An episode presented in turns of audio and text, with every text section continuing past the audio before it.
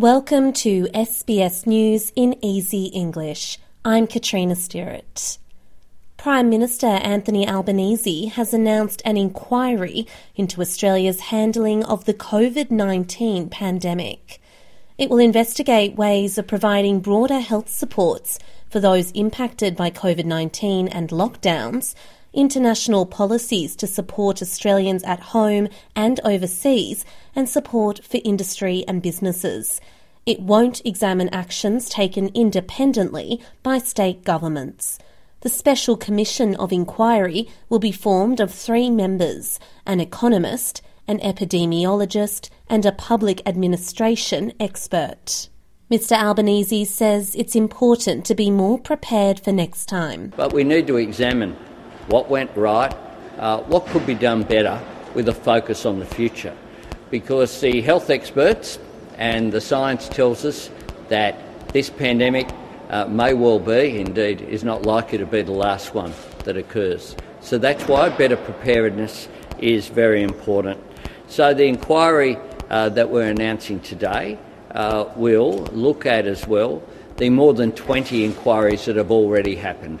The inquiry is expected to report back to government after a year.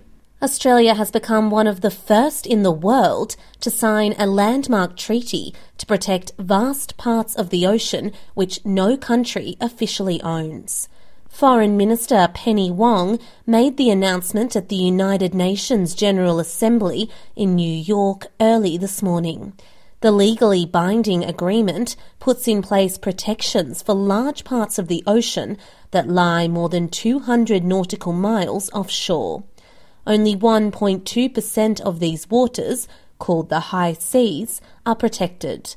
Minister Wong says the treaty is a step in the right direction. I've had the honour of signing the High Seas Biodiversity Treaty to protect the world's oceans, and we've worked alongside Pacific partners to make this treaty a reality. It's about safeguarding the blue Pacific, the ocean we share for future generations. We're very proud uh, to be a founding signatory along with our Pacific partners uh, to this for this treaty.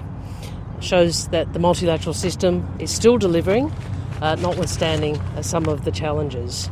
An inquiry into the rising cost of goods and services is holding its first public hearing.